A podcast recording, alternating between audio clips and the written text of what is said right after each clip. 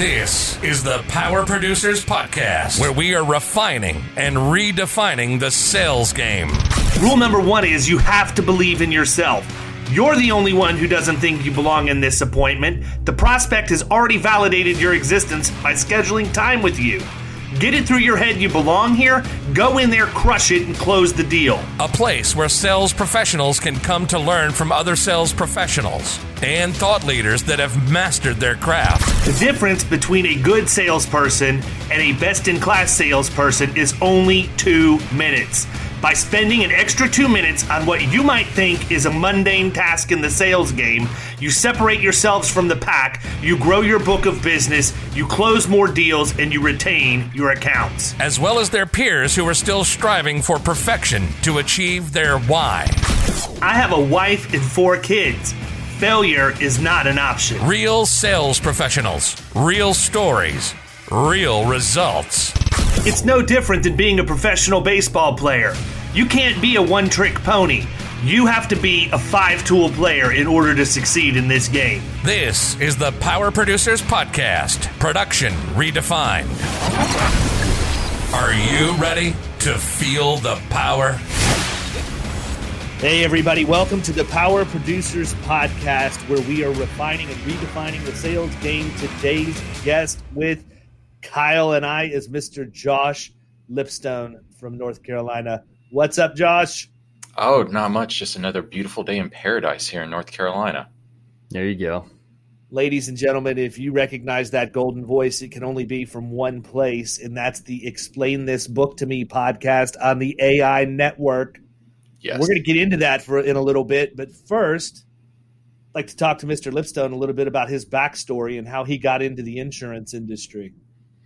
All right. So I remember sitting back freshman year of college, and it was either intro to business or microeconomics. And they both sound equally as terrible, by yes. the. Yes, they were. Um, and the professor went around and they said, you know, what what do your parents do for a living? You know, do they own a business? You know, go on, so on and so forth. And when he got to me, I said, well, my dad owns an insurance agency.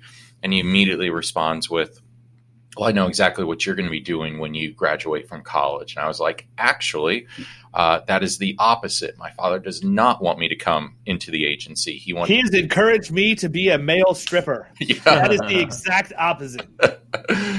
oh, for the listeners, they wouldn't uh, that don't know me, they would definitely not want to see that. So, yeah. So You gave us a little bit when you got your killing commercial. Welcome this is package. true. You left your audience wanting more, man. The Oh, this is true. Flintstone pick is legendary. Uh, although, although I, I don't think I could ever reach the level of Nicholas Ayers in uh, fanny pack only. So Dude, this is the second time I've heard about that, and I'm really glad that I haven't seen that. You're going to see it. You I'm will not- see it. See it. You will, because You I'll will. put it on my phone and hold it in your face when you know I'm showing you. yes, yes, Just hold me down and shove your phone in my face. Yes, exactly. that's how Nick would want it. Oh, he would. He, de- he definitely would. Um, yeah, so I never had a desire to get into insurance after I graduated. Worked for Enterprise Rent a Car for the first two years, and then moved back to North Carolina because I went to college in Tennessee. And at that point, uh, I really wasn't happy working at Enterprise. Um, the thought of washing cars in suits and picking people up in not so desirable places was not appealing. Uh, and at the time, my parents had just let go their one full time employee, and they said, well, if you want to give it a try, you can try it for six months, a year, a couple years, and if you don't like it, you can uh, you can go ahead and leave. And that was almost exactly 12 years ago. It was August 2nd, 2008, when I joined the agency. And when I came in, you know, 2008 wasn't the best time for the economy, so had a lot of time just sitting and not working a whole lot. Um, but then a few years later, got involved in Young Agents uh, of North Carolina, and then started meeting different people throughout the country, and then kind of things took off from there, and ended up somehow joining Jason's mastermind group. Ended up being on or creating a podcast with him, and that's the story up to now. I did not know you had the enterprise background. That'll make Rafael Duran very proud. To know Oh, that we had a former uh, fellow enterprise alumni on the uh, But he was on the there for like podcast. tw- what twenty years or something. Yeah, he was. He Oh he my had to. gosh. He was not washing cars and suits. His his job was a little different. He worked with opening up new relationships with dealerships for Enterprise. So hmm. Interesting. that yeah, it was. I don't really know that I understand exactly what it was that he did. It's kind of He's told me multiple times. I still don't get it. Duran. We refuse to understand your backstory. If Yeah. you're listening to this, I just need to make sure you're aware of that. Well, one one interesting thing about Enterprise is they make the majority of their money from selling their cars after they've gone through the the life cycle, and the department is called remarketing, which is a weird term to use, like remarketing. I mean, we we use that in insurance, but they talked about they use that for selling cars. So Yeah. That's interesting. yeah, hmm. so I'd So I think to the- talk to him and see what his experience was like. Oh yeah. Well, so let's let's go ahead and get this out of the way too. You know, ladies and gentlemen, if you golf at all, it is a it is a holy grail for you to get a single hole in one in a lifetime. Mr. Lipstone holed out twice in under 2 months. That's Yes. pretty ridiculous. It may even have been under a month. I didn't want to say that because I wasn't sure, but it was really in close proximity. Mhm. Yeah, it was it was just under two months between the two. Yeah. That's strong. Still looking for number one for me. Yeah, I mean, it took 20 years. Yeah, Me too. years. Yeah. yeah. So, and, and the great thing was I got to see both of them go in. The first one, I, I don't want to say is skill, but it was a good shot and it went towards the hole and actually one hop in. And then the second one uh, hit it on the left side and it rolled down in. So it was a good shot, but it wasn't at the hole. So, second one, Hey. was a little bit of uh, gravity. more. I feel like if I ever hit a hole in one, it will be because it ricocheted off of a cart I know, or man. There- something. What what drives me nuts is there's so many. Like I'm a decent golfer, right? But like I I, I I see videos. Oh, of your Kyle, stories. quit selling yourself short. We all know that you're No, I'm just saying like the, single the, digit handicap and that Okay. shooting par is nothing out of the ordinary for you. No, it is. I haven't shot Ho for a while, hum. but Ho all, all- all I'm saying is I, I I just it drives me nuts when when you've got like the 80 year old ladies who's hitting who you know hitting driver Mhm. from Oh, from yeah. 110 yards and it just rolls up and goes. It's like, come on, man. or or the person that first time they play golf, Yeah. first shot ever, and they're like, yeah. Yeah. I got a hole in one. What was so hard about that? And you're just Right. like, So, yeah, dude. I've come really, really close twice, like Same. within probably six to twelve inches, two different times. The the one time it was traditional, it was a par three.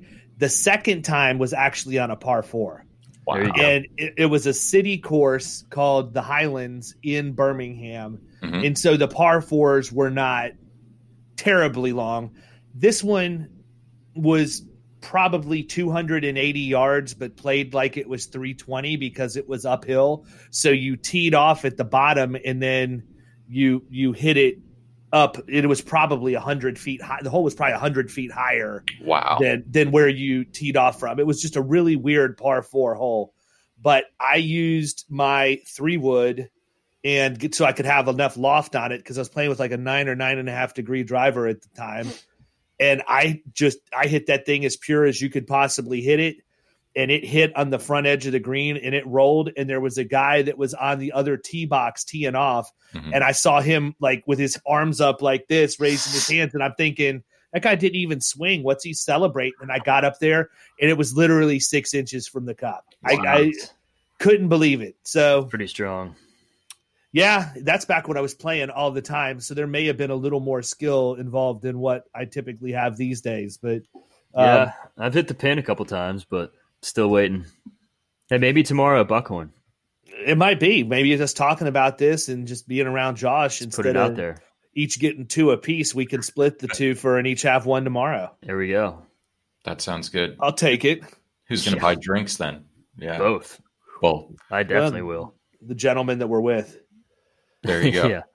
yeah. So listen, man, you go to the agency, you're done at Enterprise. You Yep. know, what was your first impression walking in to the agency, knowing that you grew up probably like running around the halls of the office and all of the other stuff that we do as annoying kids.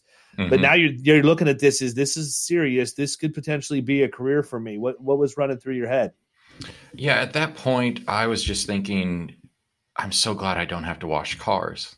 Uh, at, you know, and rent cars to people. That's that's what I was thinking. And the first year, I was just trying to learn the industry because my parents kept me pretty separate from from the business. They wanted to try to make sure that they had you know good work life balance, and so we were there a little bit, but we didn't talk about insurance that much growing up. I knew what my dad did. I knew that he sold insurance, but I didn't really understand it. So the first year I just spent learning, reading articles, um, you know, doing quotes, learning the processes of things like that. It was probably after the first year where I thought, okay, I need to decide if I really want to make this a career or do I just want to figure out and do something else? Because growing up, I had a desire to become a lawyer. Uh, glad I didn't do that. Then a desire to become a writer and not sure if I'm glad I didn't do that. Um, but once I realized that I did have a passion for insurance after that first year, uh, I really started to focus on okay, how do I get better? Who are the people that I need to surround myself with? And what are the things that I need to do to be able to grow the agency and be successful long term and not just short term? That's kind of it. And cool. yeah. Yeah. So, I mean, you're there now. What's the mix of business that you guys are doing? Obviously, I know what your goal is going forward since you're part of Killing Commercial with us, but um, I'm interested as to you know what your vision is for the next five, ten years. Yeah, so right now we're approximately 70% personal lines and 30% commercial lines. And uh, long term, I'd like to see that flipped uh, from a revenue perspective but not necessarily from number of clients uh, perspective, especially with focusing more on on middle market. So, I mean, I, I would love to in five to ten years, well, potentially in five years, my dad will have retired and um, sold the agency completely to me, and you know we'll go through that transition process, but. Five years, I'd like for us to at least um, double in in growth uh, revenue wise um, and add someone you know someone who doesn't have the last name Lipstone working here. Uh, so that would that, that would be a nice goal. Um, Ten years, um, hoping to. Uh, I don't even know what five x is. Quintuple. I'm not sure if that's the right one. Uh, yes.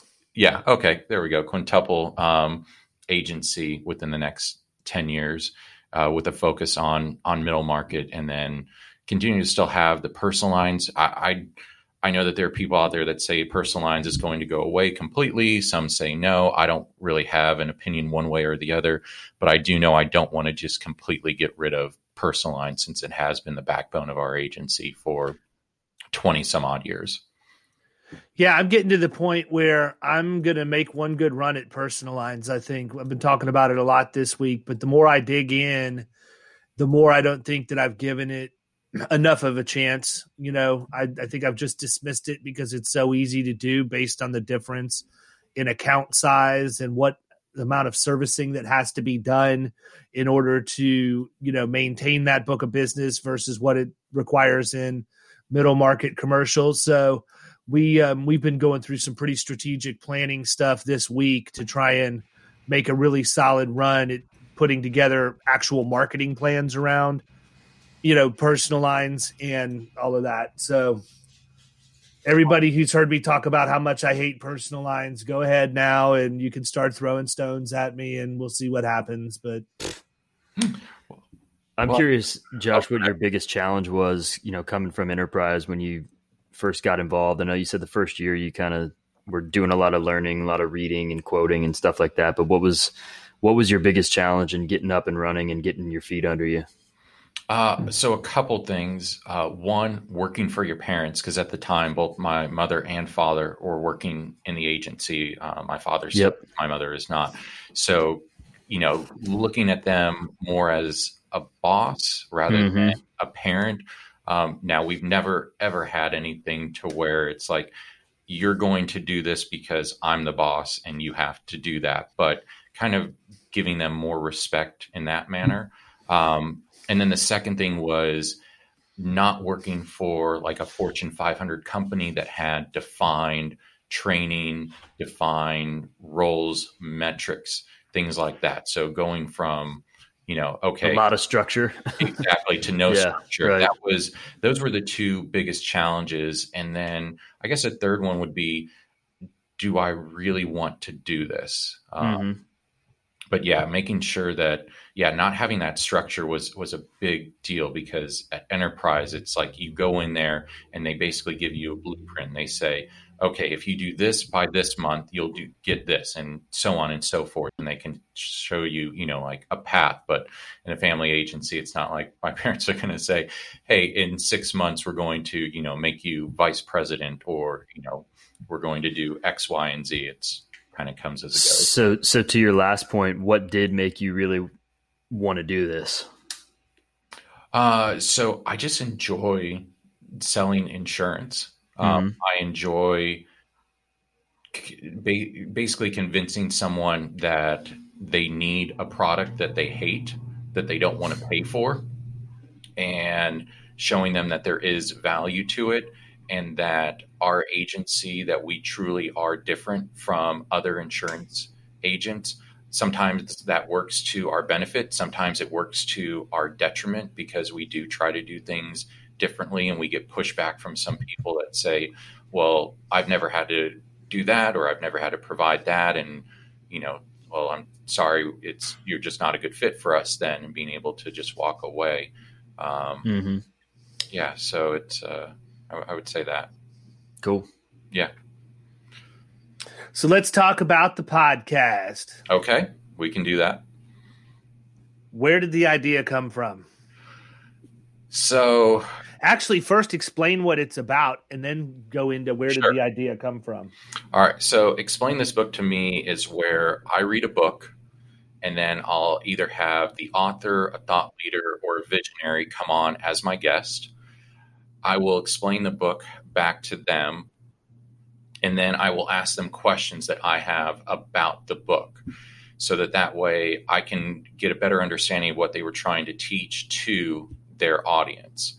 Um, it's something to where I've thought about it for a number of years now. With our agency, um, it's basically been my father and I for about 10 years. And a, about a year ago, we brought on my sister, my youngest sister, to work in the agency. And when we've talked about we need to grow, we need to hire people that don't have the name, last name of Lipstone, I thought, okay, I'm going to have to lead these people. I have no leadership skills. I have not had to have any leadership skills in the last 12 years since I've been at Enterprise. And the ones that I have, you know, are, are gone. I'm sure that they'll come back, but I thought I, I need to learn these things. And instead of going through and hiring a coach, which at the time was a little cost prohibitive, I thought, okay, I'll just read some books and I'll learn. And then I read a few books, didn't really stick. I had questions and I thought, okay, how can I get someone to basically give me free advice without, you know, and not pay for it? And so I thought, okay, I love podcasts. I could create a podcast. I can create a podcast where I have people on where I've read a book, explain it to them, ask the questions that they have. And I'm assuming that the questions that I have, someone else may have. So it's going to help people who are listening and educate them. So the genesis of the podcast was really how can I improve myself and how can I, you know, also help others along the way with the information. So that's that's where the podcast came from, the genesis of it. It's uh it's been good so far. And uh my second guest was the best guest that I've ever had on. Well, I mean, you had Cass first, so it's not like you set the bar high. Uh, this is true. This is true. Too funny. So, I mean, what do you see? I mean, what's the vision going forward? Right. Obviously, I was on there, so I understand the the concept. And truthfully, um, and, and I, I don't want this to come out the wrong way or, or to sound wrong, but I, I was really surprised at how good it was. You know what I mean? Mhm. And- and it wasn't because I'm surprised that you were a good interviewer. I was just really surprised that there was that much meat that could come out of it because I wouldn't have thought that. So I do think I think that the concept probably sounds a little kind of strange to people Mhm. at first, but if you listen to some of the episodes that Josh has already recorded, it is good stuff, and it takes something that might be surface level in terms of a concept or a thought process, and, and he does a really good job of drilling down to to get more information out. What's crazy is I, will never forget this, man. I mean, because it was like an epiphany for me, but it was either I think it was the first episode when we were talking about my history of sales jobs yep. and we were talking about selling satellite dishes in West Virginia and the fact that I had branded myself as a um, entertainment specialist or whatever it was. I don't even remember the exact name of it right now, but um, I would literally go door to door. VP of entertainment.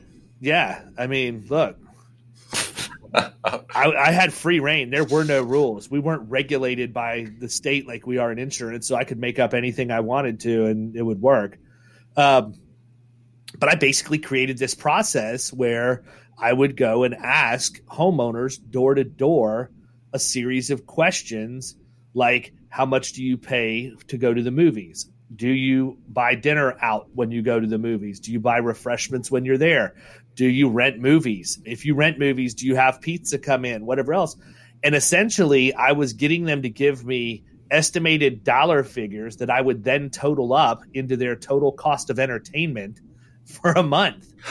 and Josh is sitting here the whole time. And as I'm talking, I'm like, holy crap, this sounds a whole lot like things that I do right now for total cost of risk. Now, granted, I didn't invent total cost of risk. I don't claim to have invented total cost of risk, but it's scary how much my sales process for middle market commercial accounts resembles the sales process that I had when I was selling satellite dishes door to door. It's crazy. Like the, the whole thing.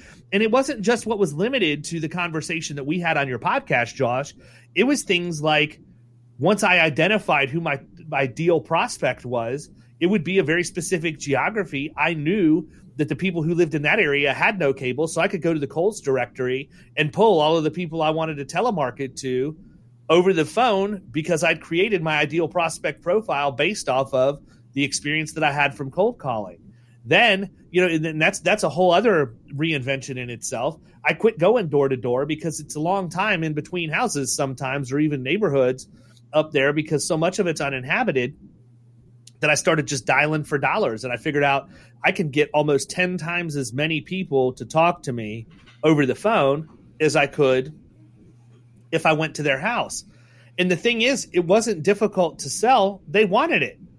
Mm-hmm. These people wanted TV. They didn't have it. They didn't have cable. They had the old antenna if they were luck- lucky, or they had rabbit ears, but that's it. So I didn't have to worry about getting hung up on because they wanted to talk about TV. As soon as you told him you were everybody from, loves TV.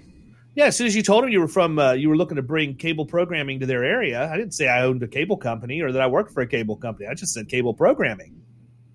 Well, you can get cable programming from satellites. That's where the cable companies get it from. Yeah. I think I'm going to start a section or, or a segment on the uh, podcast called the Epiphany Moment. Yeah, you should, man, because I think that when you start talking to people, it, it's interesting. Obviously, if you go through the process of writing a book and you're getting life experience out onto paper that's a that's a process in its own and you're never going to remember everything. I mean if you if you do it's going to take you years to write a book yeah. right? That's that's why you just write two books or three books. You just throw the stuff in you left out the first time. But you know that's the first piece. The second piece is when you go back and if it's something like what i did in the the foreword of the extra 2 minutes where i'm basically going from here I am today, but this is how I got there and going through the different, you know, selling monkey balls out of my backpack in third grade all the way up to, you know, all the way up to, to what I do now, you're going to realize that you were probably doing the same thing you do today in a different version. Yeah. Even way back then, it's just a complete it's familiar. Evolution. You just you just apply everything that you've learned to the different you know avenues you go down. Well, I'm going to tell you, I tried to apply explain this book to me by having my wife explain the Kama Sutra, and it did not go over well. Oh my god. It was not a good. It was not a good conversation. No, uh, I, I, don't see that going well. And I mean, the the one thing that I wanted to I want to do with the podcast is because I, I, I listen to a lot of podcasts, and sometimes they're up you know 30 40 50,000 feet up into the clouds. And I try to get a little closer to the ground to provide some more practical things. And I mean one thing that I loved about your book the extra 2 minutes was how practical it was. So it really lent itself well to the focus and the mission of explaining this book to me to be able to provide practical real life examples, things that people can take away and implement within their sales process or their business and be able to see results quickly rather than, okay, if you do X, Y, Z, you might see results, or, you know, this is kind of the thing that we do, and we're not really going to go too much into the detail. But if you want to learn more, go ahead and, you know, sign up for our course. Not not that there's anything wrong with that, but I wanted to provide because I'm trying to learn myself, so I wanted to provide something as a little more tangible, a little, a little closer to the ground for the for the readers. Yeah, so you're making this really easy because the next question obviously has to be out of all of the episodes that you've recorded, what have you learned that you didn't know prior to recording those episodes? Oh, that's a good one. Um, it's a little podcasting trick we like to call turning the tables, Josh. Oh, oh, oh. you mean unexpected questions or unprepared? oh, I've got those too, but I would never do that to a guest rookie. hey, I offered to send send questions, but that's all right, brother. I'm comfortable enough in my processes at this point. If I can't answer them on the fly, people are going to question if I'm really doing them or not. Yeah, so um, I, I, would say in the first book, um, I learned that because the first book that I did with Jason was basically a five year look back. He he wrote the book, and I said you should do something where you're looking back five years. And what I learned from that is, as much as we are trying to change the way that we do things now, especially given the current climate with everything that's going on and, and having to go more virtual, that a lot of the things that we did five years ago 10, 25, 50 years ago still hold true today.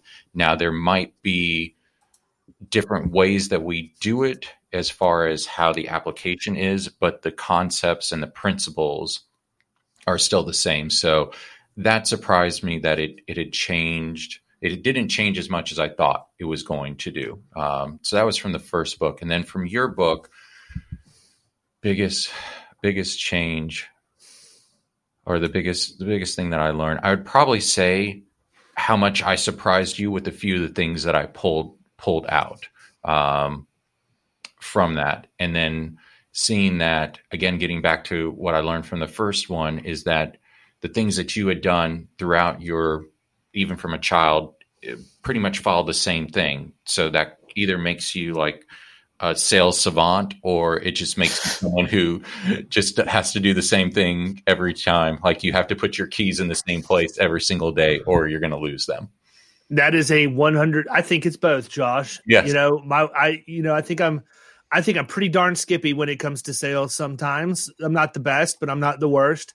But I will tell you that my wife would say that um, I'm certainly a creature of habit when it comes to uh, things like putting your keys in the same place every single time. I may or may not be known for having thrown temper tantrums before when she decides to move my stuff from where I religiously put it every single time. It's the reason and you then, put it there, man. You know where it's at. so Kyle and, confirmed. and I never deviate. Like I, I never deviate from it. I'm going to do the same thing every single time. Quit screwing with my stuff. I'm a creature of habit. I mean, it's like anything else in life, man. Once you get your system down, just work your system and don't let other people, you know, influence that and mess it up. It's fair.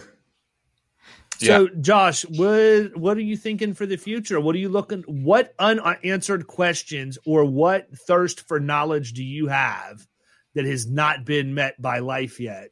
That you feel like you can get answered through interviewing somebody on your podcast. I'm, I'm kind of interested as to what upcoming topics we have the ability to look forward to. Yeah, so I've got a few. Um, so I'll kind of talk about the topics and then um, kind of give some ideas about the books, not not really specifically what they are. So my biggest focus is is leadership, is learning how to lead a team of people, how to mold them into what the organization, what the business, the agency needs, and to be someone that they look up to and that they rely on. So that's the biggest thing that that I want to be able to learn from this. Um, as far as topics, currently talking to four or five people, and uh, I know you sent me one this morning, so I'm to have to take a look at that. Uh, but a few of the topics are around like the the social psychology of sales, um, how you use that to persuade or influence uh, the the prospect that you're you're going after. Um, one is about the side of the insurance business that I'm not involved in, uh, which is the claim side. So talking more more about that. Um, okay, down a little bit. Yeah. Yep. Uh, working um, have one specifically about leadership. Uh, there's um, just the, the, different aspects of that, and then finally uh, about making kind of follow through. Hope everyone's okay. Uh, follow the money. Uh, you know, I'm sorry. Is there a tow truck that just pulled into your living room? Dude, I mean, it's it's unbelievable. Unlike unlike Josh, I don't cut and edit. We're gonna let this ride just the way it is. There will be no Kama Sutra. Read no read this book to me for you tonight, sir. You just got your rear end handed to you. Oh. So glad you're wearing headphones, so I'm not guilty by association. I don't even know who I would have on the podcast to review that book. I mean, that would be the Kama Sutra. Yeah, yeah. I mean, I would probably say Kim Kardashian seems to be pretty well versed based on what the internet has to say. Okay, all right. Well, yeah. yeah, just just hit her up. Maybe you, maybe you can text Kanye later and see if you can get her on. So the the funny thing about Kanye, which is he was married by someone that went to the same college that I went to. I didn't know him personally, but I have friends hmm. are friends with him, and he's like, or at one point he was his pastor. Um, and then actually, him and his wife got a show on, I don't know, E or Bravo or something like that. It didn't last very long, but interesting. I guess. I mean, the guy's in Florida, I believe. I think he's in Florida. So maybe yeah. well, Kanye Kanye had gotten religious there for a couple of months, and then I just like saw him in his presidential bid mm-hmm. dropping f bombs like I pop Skittles. I mean, it was crazy. Well, I don't pop any Skittles right now in the middle of the whole thirty, but you know what I'm talking about. So I guess here's here's my question: Where you know I'm I'm pretty self aware. Um, sounds like you are too. Where, where, are you weak? I mean, where do you in terms of your insurance game or your sales game right now? where what do you want to what do you want to bolster by having somebody on? Yeah, so I would say my sales game is fairly weak. Um, I mean, I, I, know how to sell auto and home and umbrella, uh, you know, every day of the week. Uh, commercial, really no no true experience. I mean, it doesn't really count if someone calls you that's a referral or your current client that calls you that is opening up a business or an existing commercial client that we've had a long-term relationship with is opening up another restaurant. So I really have no sales ability. Um, I would say uh, prospecting zero whatsoever. That's why that that why I joined Killing Commercial because uh, prospecting and, and, networking probably my biggest fear is networking. I i despise networking with with a passion.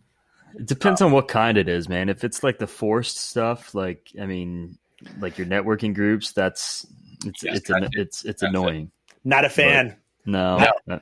I'm, I'm part of a group and i get business from it but it's a lot of it's not really business that i would ever go after um you know, and it's but, business you're going to lose the second you leave the group because the yeah, next for the for the, the next part. the next guy's going to come in and they're going to put the screws to him and tell him, you know, you need to do business with the people that are in the group. Right. For the most part. For yeah, for stuff that I've written for people in the group, like their businesses, yes. For the stuff that they referred me, I'm not really sure because I just kind of developed those relationships. Yeah. No, I, I agree with that. But uh, the, the and that was always my number one thing of getting involved with that is like I, I just feel like they're forced.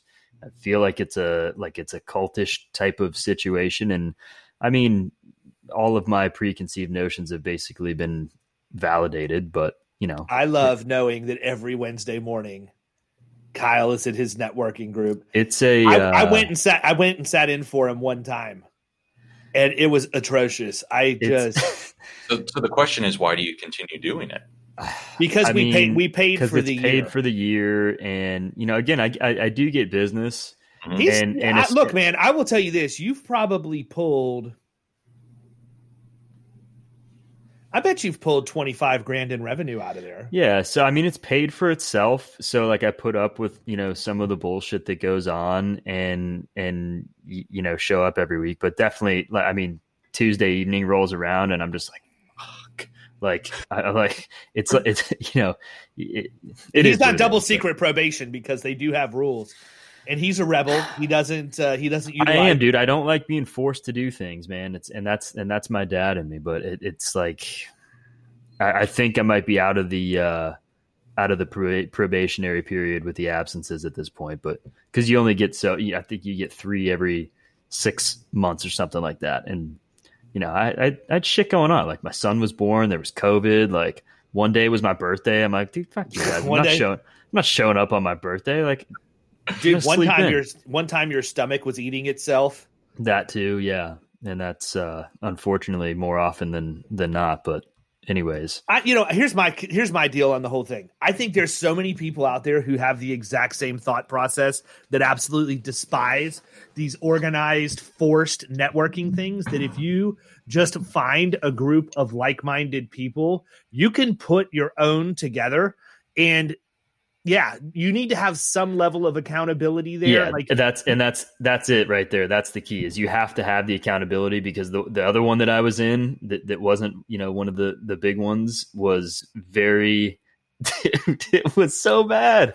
I mean, like there was supposed to be 15 people in there, and there was, you know, always like five or six that would show up. I basically go and have breakfast with these people. I don't think I got any. I might have got like one or two referrals the whole time I was there, but it was just, it was, it was so bad. So it, it's there's got to be some structure, and there has to be some accountability. But I think sometimes it can it can be overkill. Well, I Yeah. think the thing is, if you if you can find people, look, any producer, and I realize we've been shooting the breeze across a variety of topics, but we've actually found one that we're going to camp out on for a couple minutes because this is good. If you're a producer, you need to have channel partners. I mean, that's just the bottom line. You know, Absolutely. you have to be a five tool player. You can't just focus on telemarketing. You can't just focus on marketing drops. You can't just focus on hoping the phone would ring or display advertising or YouTube ads or any of the other stuff that we do. Your marketing plan has to be all of the above. And to me, you know, it takes longer to build a good network of referral partners, but you're ultimately much more rewarded in the long run. And to me, I've almost, I don't want to say that I classify them, but you've got the core group that you know. This is my go to. Somebody calls me for payroll, boom, that's who I'm sending them to Mhm. 100% of the time. Somebody needs banking help, boom, that's who I'm going to send them to. Somebody needs legal help. I could go down the list, but then I have that the sort of fringe group where every now and again this person will reach out to me and send me something. And you know if my person's on vacation and can't help with an immediate need or whatever then I'll refer uh, th- that next tier sort of the the fringe relationships out. And you find yourself in a position where you you could have 50 or 100 people that are referring business to you but it's really only that core group of 10 that's driving the majority of it. So i try and tell people you know all the time figure out what you want first right? Like who do i want to get business from? Well a good business referral source for me is not a guy who manufactures the bags that cotton candy go into. Right. Realizing that's random i'm just that guy's not going to refer me business. So if you have a company that makes bags for cotton candy i'll happily insure you and help you with your risk management but you're just not going to refer business to me and, and it wouldn't make Mhm. sense for you. But payroll people are good. Office Mhm. supply people are good. It people are good. Office equipment people. And you could go down the list of those. And then the number one way to determine which ones are good and which ones aren't is to ask your clients ask your client who they're using for those services that would be good referral sources for you. And when they give you the feedback, ask them, who am I going to gel with personally? Who do you think is, is a go getter that's going to stick? And do you mind making an introduction for me? And Mhm. when they do that, now it's now you're off to the races. And that's how some of my best referral relationships with people got started was because I simply asked those questions to my clients. If you don't understand if how to build a channel network, all you have to do is what I just said. Go to Mhm. five clients and say to all five of those clients, who's your accountant? Who's your attorney? Who's your banker? Who do you buy payroll from? If if you have 10 different people and you ask that across five clients, that's 50 potential referral sources and you've probably got an hour of time at the most invested in having phone conversations and doing that. Then you go and to begin nurturing those relationships. You don't call the person and say, "Hey, Yeah. I'm Dave. Hey, I'm Dave. You got any business for me?" Uh, Rob, Rob told me to give you a ring. No, that's Right. not how it works. Yeah, it's something that happens over time. And I think that's part of the other reason why I joined to begin with is just in hopes that um, I could build some relationships. You know, maybe maybe if it's only one or two out of the 30 people or however many that are in there that would stick and that would last over time because, you know, and just start with that kind of nucleus and be able to expand from there. I think I think that definitely went into the equation as well. Listen, I still have relationships with people that were in the networking group that I was in the very first year Mhm. that I was in insurance. Right. Daryl Daryl Polito was in that networking group My with guy. And he's still my tailor today, who makes all my suits and stuff. But I would refer him in to the other people in my agency that saw him coming to meet with me, and then he would refer me to other executives that he was making suits and clothing for. That's somebody you wouldn't normally think about, right? But that was a he's, Exactly. he's been a, a really good relationship for me. But I think that you have to define that and you have to be willing to put the work into it in order to make it, you know, work the way that it should work. But I think a lot of people are are stuck with where do I start? How do I even start reaching out to these people? How do I even find them? Well, the first thing you have to do is figure out what it is you want. Who do, Yep. who are you even looking for? You know, it, it- and again, it goes back to you're, you're building a channel partnership, but it's almost similar to how Bob Klinger built his niches out in his agency. You, you find the first one, and then you you ask for the Yeah. one removed or the contributor, and then the one removed or contributor to that, and the next thing you know, it's like today. Before I got to the office at about eight o'clock, I did my content videos and everything, and while I was waiting for them to download from the iCloud into my computer so I could do the editing, I had my I literally had three referrals come in via phone or email. Mm-hmm. One of them was a guy that's a branch manager at a bank in in Tampa that is now going to be my new best friend because you know he can refer me their commercial clients and they're a huge SBA lender but he was referred by a buddy of mine who's also a commercial banker with the same bank that I just happened to graduate high school with. And the thing is it get, it becomes contagious when you start working with these and Kyle you've experienced it with the payroll companies. Yeah. So I mean, do Yeah, absolutely. how do you keep them happy? Like the, the What'd you say?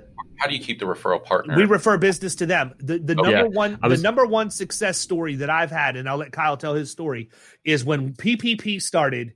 I literally it was 4:30 in the morning. I was half awake. I- Out of my ear that wasn't buried in the pillow, I heard that the government was giving relief to companies via P- PPP through the SBA. And I sat straight up in bed at 4:30 in the morning and I told my wife I'm going to go jump in the shower and head to the office. I got to get this prepared. This is going to be valuable to my clients and I want to make sure I get them as much information I can as to how they can get this money as soon as possible. And I got there, and the first thing I did was reach out to the guy that's the CEO of Pilot Bank, Roy Hellwege. He's a good friend of mine. And I said, Roy, this is what I want to do. I want to get Javier and Danny on the webinar. They're your SBA guys. I want my clients and my prospects to have free access to them so they can get any questions answered that they have about PPP and then I want to send them to your bank in order to have them get their loans funded. And Mhm. he said, "Yeah, I'm on board with that." And this is a nice, you know, regional bank, probably seven or eight locations. They do a ton of SBA work, and I knew, if nothing else, that the information was going to be valid and up to date if these guys went on there and did it. And within, you know, 48 hours, we had a webinar with a couple hundred people on it Yeah. hearing about PPP. So I kicked the webinar off and I said, you know what? I'm not going to even let anybody know who I am or what we do. I'm just going to be here as the sponsor of the webinar and I'm going to kick it off. So I introduced myself, told him I was with Florida Risk Partners, and we were happy to welcome the people from Pilot Bank to the um, webinar. And this was all about them. And our goal in all of this was to take the people who have the money and connect them with the people who need the money and then let them figure the rest of it out. Mm-hmm. My clients and prospects did well because my clients and prospects got money that they needed. The bank did well because they picked up several commercial banking relationships for several million dollars as a result of that webinar. So that was the quid pro quo that worked. From that, I have increased credibility with uh, Pilot and get plenty of referrals from them. And we got we picked up prospects. I mean, we sent it out to our HubSpot database. So we had people we've never. What's Dude, funny I was is calling. I was calling people that I've never talked to before that are just in, like you said, in our database. You know, saying, "Hey, uh, this is not a sales call. Just wanted to touch base. A lot of things are going crazy right now, as I'm sure you know.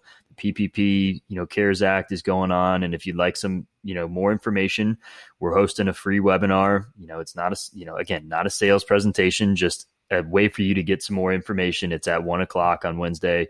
Here's the link for it. If if you'd like to join, that would be you know awesome or whatever, something to that effect. And tons of people joined, tons.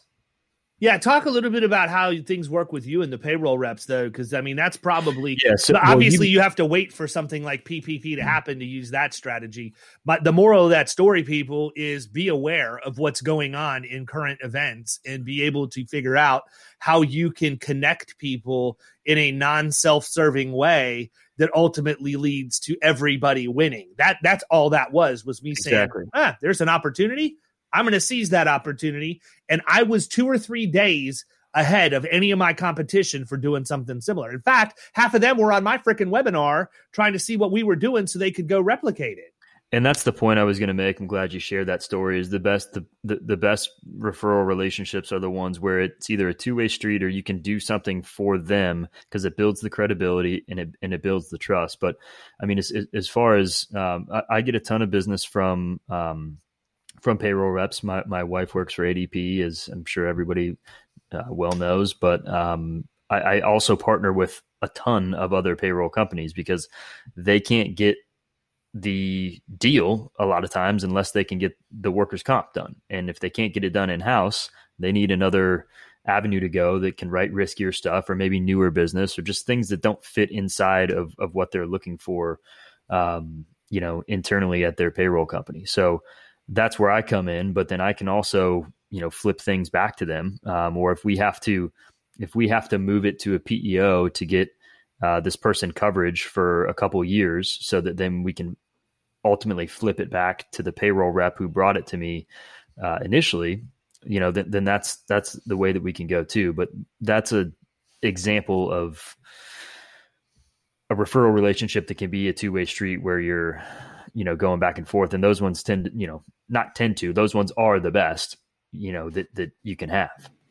Well i think the thing is too you need to realize it's not a free for all right? I mean there has to like we like we said there has to be accountability. So if you're constantly referring and you're not getting anything back that's not a referral relationship right? Yeah. The, the same thing holds true with again payroll companies are notorious for hammering, hammering, hammering. They'll give you the deal, but then they're going to bother you 15 times a day to find out updates for what's going on with that deal. Right. And, and, and the problem is a lot of the time, if not every time, it's something, especially talking about with what Kyle's doing. If ADP can get the comp placed, they're going to do it themselves. Right. They're not going to come to us to do it. They've got an internal agency that can do it. Mm-hmm. So it's not like we're coming in with these lily white pristine risks that we can just go into an online rater and answer 10 questions and yeah, get a quote it's work. I mean, we've got to we've got we, to, you know, dissect the loss runs and create a narrative around what's going on and and and really kind of sell that to the underwriters. And you and, and so my take on all of that is it's fine if you want us to go do all of this work but you better get the deal closed on your end because right. our ability to get the workers' comp done and, and actually get if I the get, coverage if I get the comp done, it should be a done deal. Like there Correct. should be no there should be no back and forth or or you know talking. Oh well, you know they're they're looking at this other company too. Like no, it, it, if if I'm able to get the comp done for you, it should be it should be a game over. right? So how do and you- that's that's my how do you biggest deal concern. with it so my my concern has always been working with multiple people in one industry so payroll or mortgages or real estate where i'm asking for them to use me as the exclusive insurance agent but i have relationships with 10 Mhm. other people how does i've never been able to wrap my head around how that is fair to them or how to position it so that it seems fair and then having enough business because I don't have enough business right now to refer to enough people. Number one, I would prefer you call it business. Um, but, but um, no, I mean, I think that that's a valid question, and it certainly is something to consider. But at the same time, you know, you need to. It, it's a thought process, just like most of what I teach in Killing Commercial isn't rocket science. It's just a different way to view the same problem, and so you're viewing that as the reciprocity needs to be that you're giving them as many leads or driving as much to them is Mhm. what they're giving to you. That's not how you need to think. How you Yeah, need okay. to think is You're helping them get the deal. you're helping them get the deal closed. Now, granted, you're getting paid to help them get the deal closed, but ultimately you are giving them business because if you don't get the comp done for them, they don't get that deal at all.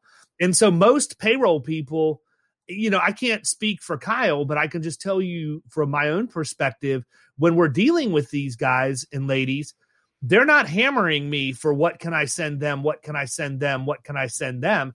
It's Mhm. usually, look, can I get this? Can you get this done? And if so, what's the like? You know, what? How long is it going to take, and what's the likelihood? What I tend to do for them is is get them like lists of PEO steals that we could you know potentially work on together.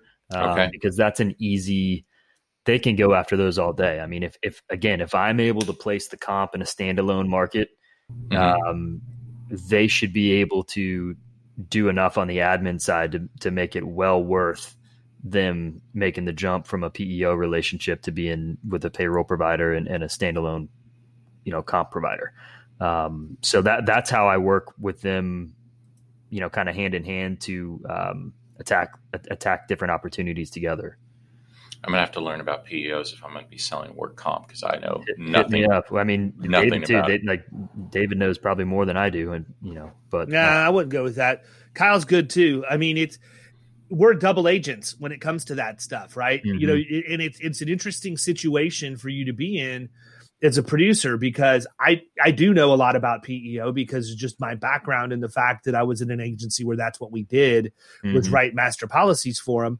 So I can sell for them and I can sell against them. right. So there's a lot of people out there who think PEOs are the devil and it doesn't make any sense and you should never place There's good business for them. for it. You, like, there's certain businesses that need to be in a PEO relationship. I'm going to give you an example of one. I've got a client right now that was that's a plumbing company, and they had a, a claim that was mismanaged by the carrier.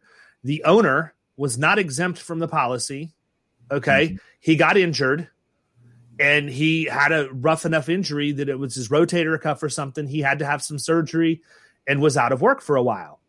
They told him he had no choice but to take indemnity on the claim. He said, "I don't want you paying me."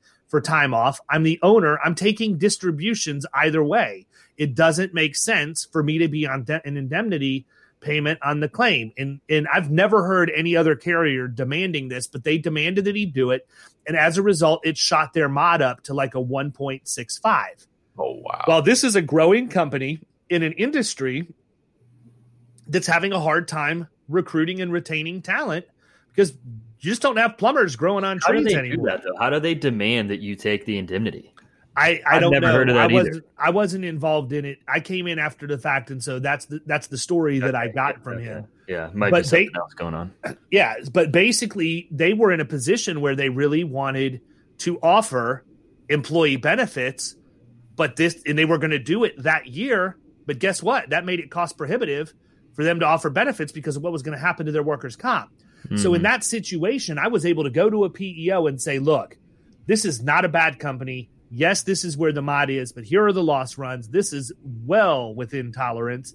It's very profitable. There's no reason that they should be getting a 65% surcharge due to the mod. I will bring this business to your PEO, but you need to quote it at manual rates or at a discount based on a five year loss snapshot, not what the mod says.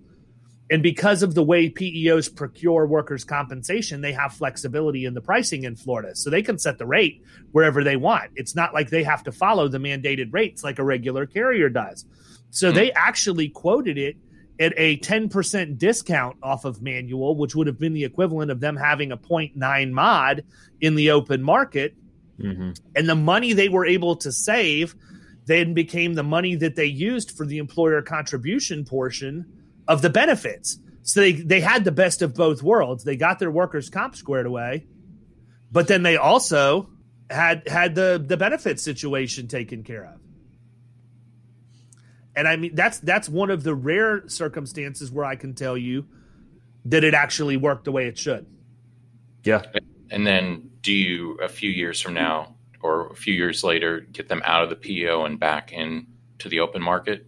It depends on it depends on what they want, and and I think it's important too that I, I you know disclosed that another place that we found savings was they were getting crucified on their payroll.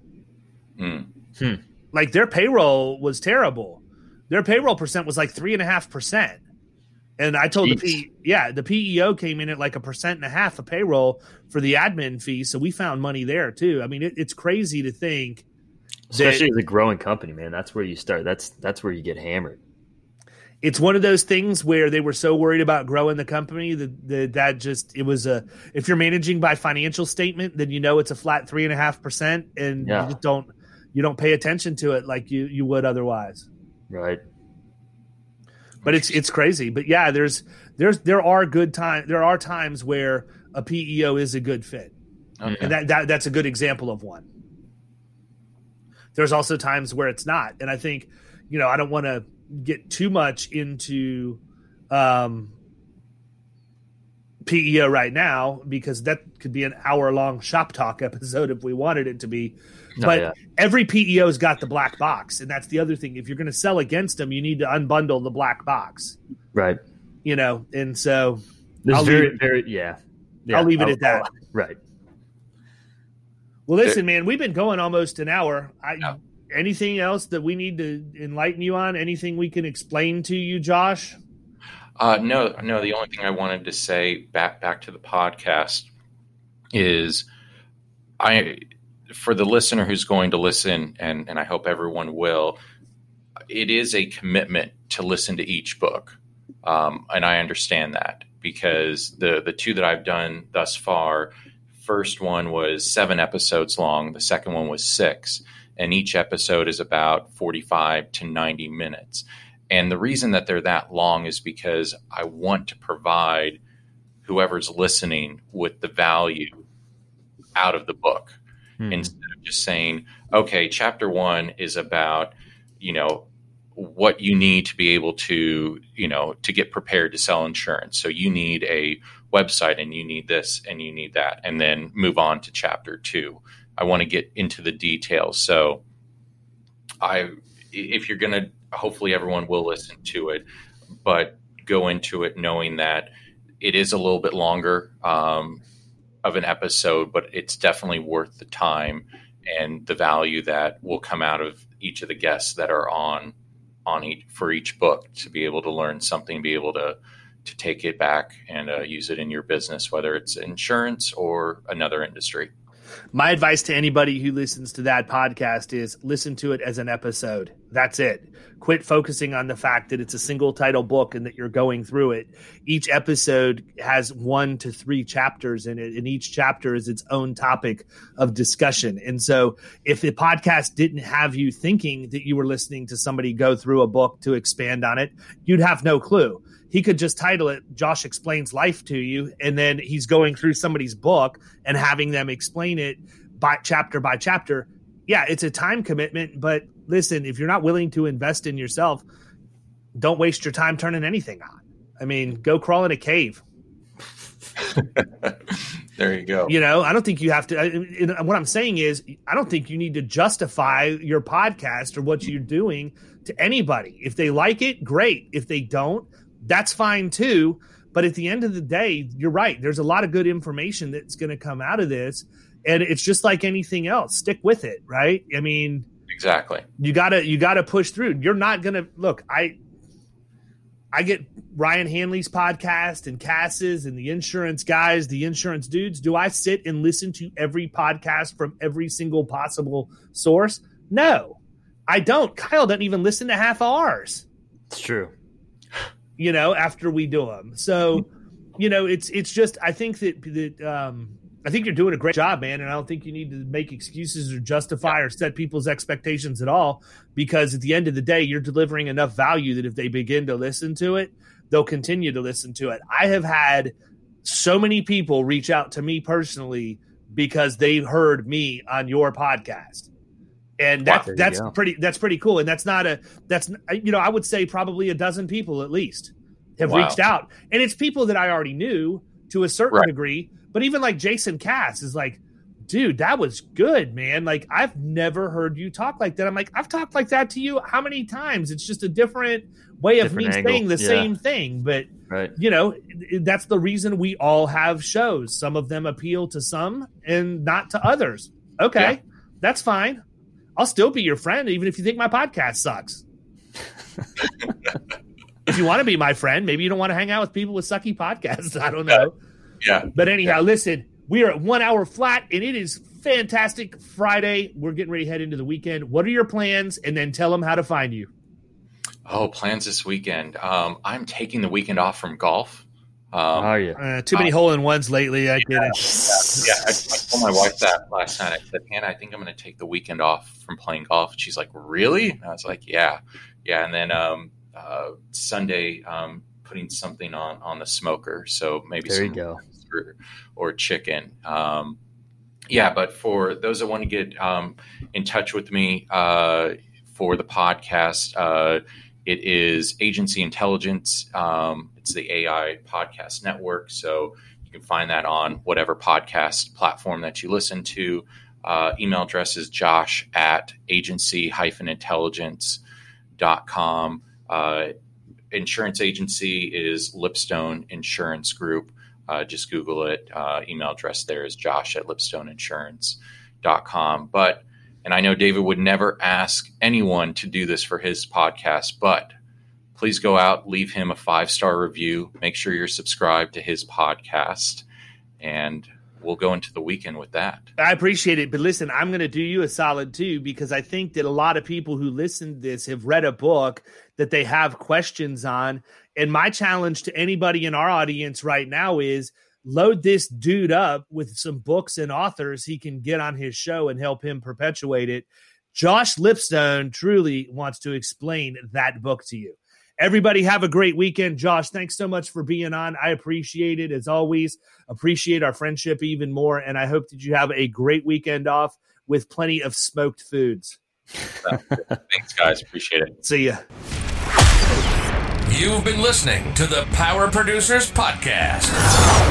You can follow Killing Commercial Insurance on Facebook and YouTube. And if you want to take your game to the next level, next level, check out our book, The Extra 2 Minutes, and our website, killingcommercial.com.